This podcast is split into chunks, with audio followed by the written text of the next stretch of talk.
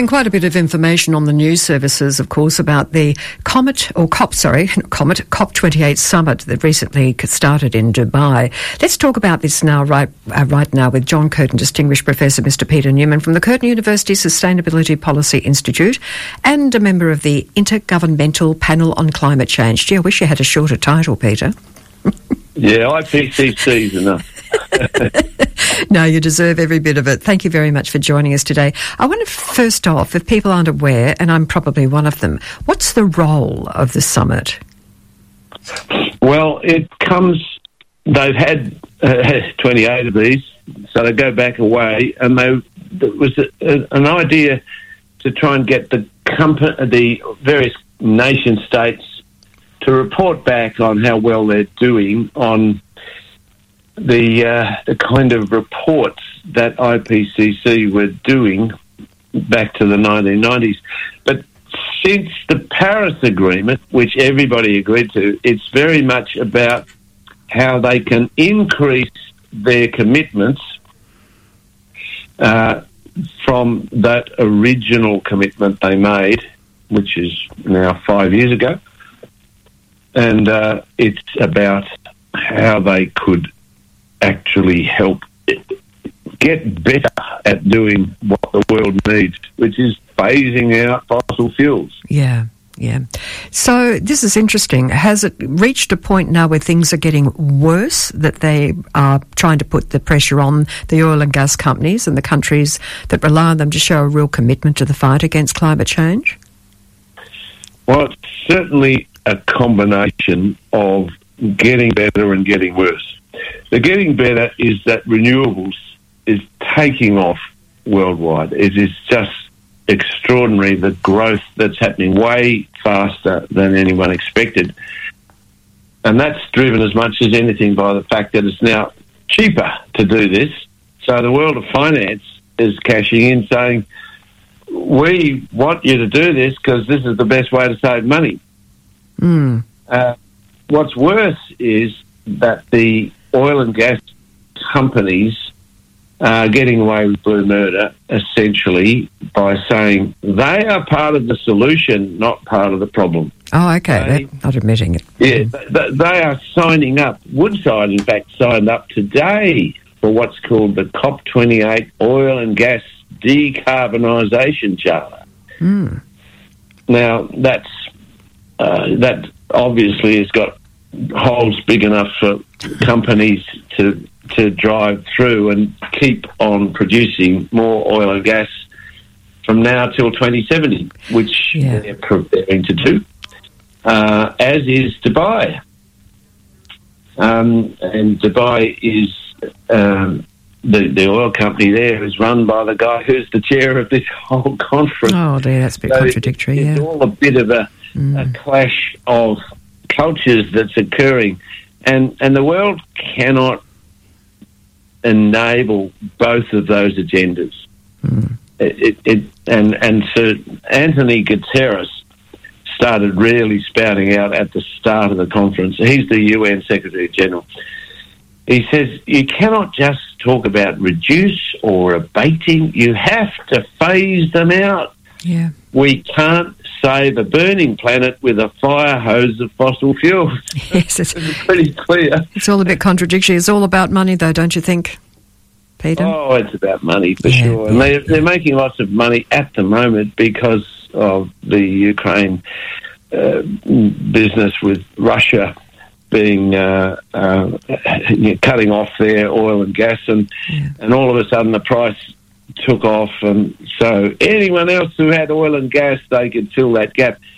In fact, oil and gas are going down everywhere. They are reducing every year, and that is the problem. They are trying to show that we're part of the solution. we can we can help you get rid of coal. Yeah. But in fact, that's not happening. Coal is being removed because of solar, Yeah. not because of oil and gas. So, what do you think can happen here? Is there going to be a compromise? I mean, are people going to see through this and insist on it? Can it be insisted that there are change changes in place? Yeah, well, in the end, it's it's a political issue. And uh, the interesting thing in Australia is that uh, a new report came out last week called the Social Cohesion Report, which actually examines how much trust there is in government.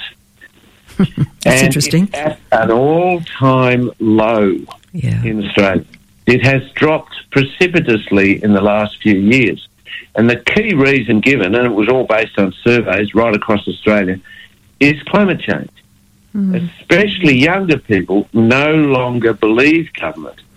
They, they probably know that they're doing a lot on renewables, but because they keep saying we need oil and gas as well, nobody believes them. Mm, it's confusing to a lot of people, that's for certain. And, yeah. yeah, and that leads to a sense of anxiety, of no trust in the future, and that translates into votes as well. It does, So the politics of it is running downhill very rapidly, and and the, the the federal government, the state government, both of whom are supporting oil and gas at the same time as trying to get rid of fossil fuels. Uh, they aren't being believed. But fossil fuels aren't going to last forever, are they, Peter? Well, certainly not. That's Uh, right. and certainly not. Uh, they they could last for a very long time because Yeah. they are still finding these gas fields and fracking is now happening. They're trying to get fracking in the Kimberley, so they'll take it down to the Pilbara and produce LNG from it and export it. Um, so it's nothing to do with gas for Australia. It's gas for selling for Woodside. Yeah. Um, but but all of those things are hard for governments to say. Well, we have to phase them out. Mm. Um, some in government will agree with that, but mostly they just want to make announcements about the good side. Yeah, of course. hope The bad side will go away. Yeah, Peter, what are the impli- what, what are the implications for countries reliant on oil and gas exports? Um, well, it's interesting because Brunei is one of them, and I got asked to go and speak to them, and I thought, what can I possibly say? and what I found was that there are many places in the world and companies in the world who are rapidly moving to renewables as the basis of their companies. So Orsted, the Danish oil company, they have removed all their fossil fuels and are totally renewables based, and they are making more money than they did before. Oh, that's interesting. Um, Aberdeen has gone from being the oil and gas centre of Europe to being the wind power centre of Europe. You can make these transitions, but there's no sign of it Mm, in many oil and gas companies uh, unless they can show how they're going to phase out oil and gas. yeah, well, no one will believe them. I remember a while back talking to you, Peter, a couple of years ago maybe, about wind, you know, things not working if we don't have the wind. You were a bit concerned about that. Yeah, well, wind is now the next big thing in Western Australia, and they've they're, they're making that uh, possible. Lots of local governments setting up their decision making processes to allow wind farms, um, and in the south, that's happening because that's where there's a lot of wind. We've got wind already in the Geraldton area, Yeah. but there's a lot more, and the mining companies are going for that as well as the solar. Um, so we will have a lot of wind, um, but solar is the cheapest, Yeah, seemingly. Yeah. so much. and everyone's so- embraced that, haven't they, domestically? Yeah, Mhm. yeah, that's right, and and it's happening quickly. Uh, One megawatt a day in Perth uh, is going on rooftops, and if you get um, 400 days of that, that's the equivalent of a coal-fired power station. Yeah, good point. Yeah. Well, I, th- I think it comes back to what the profits they're making at the moment, don't you, on oil and gas? And it's very hard for everyone to be in agreement for it to happen a lot quickly, a lot more quickly, but it has to. What, what do you think now with the summit? Uh, is it still happening at the moment, Peter? Yeah. Okay. Well, what do you think they should be doing now in, at the summit? Well, I, I, they've got this debate today about the oil and gas decarbonisation charter, um, and I, I think it'll be very interesting to see which places are going to say we can't sign this because oil and gas companies are signing it, and we don't believe them any longer that they're actually doing the decarbonisation that is set there. We, there is no integrity in this signing up. Uh, it's it's it's all based on the potential for carbon capture and storage to be a realistic and commercial operation, and it's not. There is no scientific basis or commercial basis for that.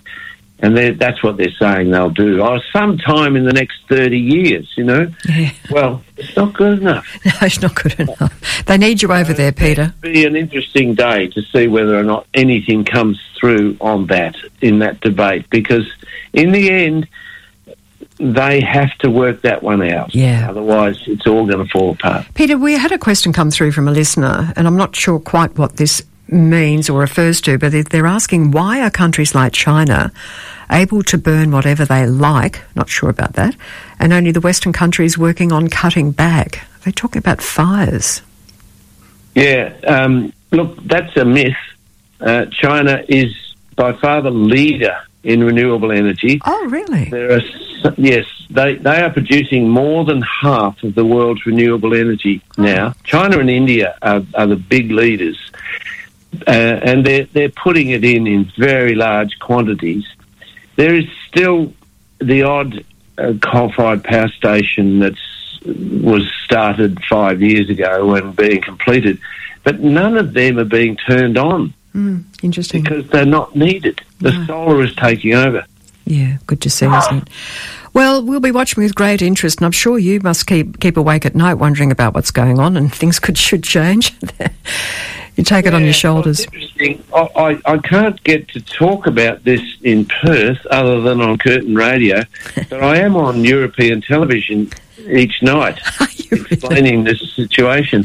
Um, so yeah, that's okay. Um, I, I, just go where I'm asked. Um, but thank you for asking me. Oh, always, Peter.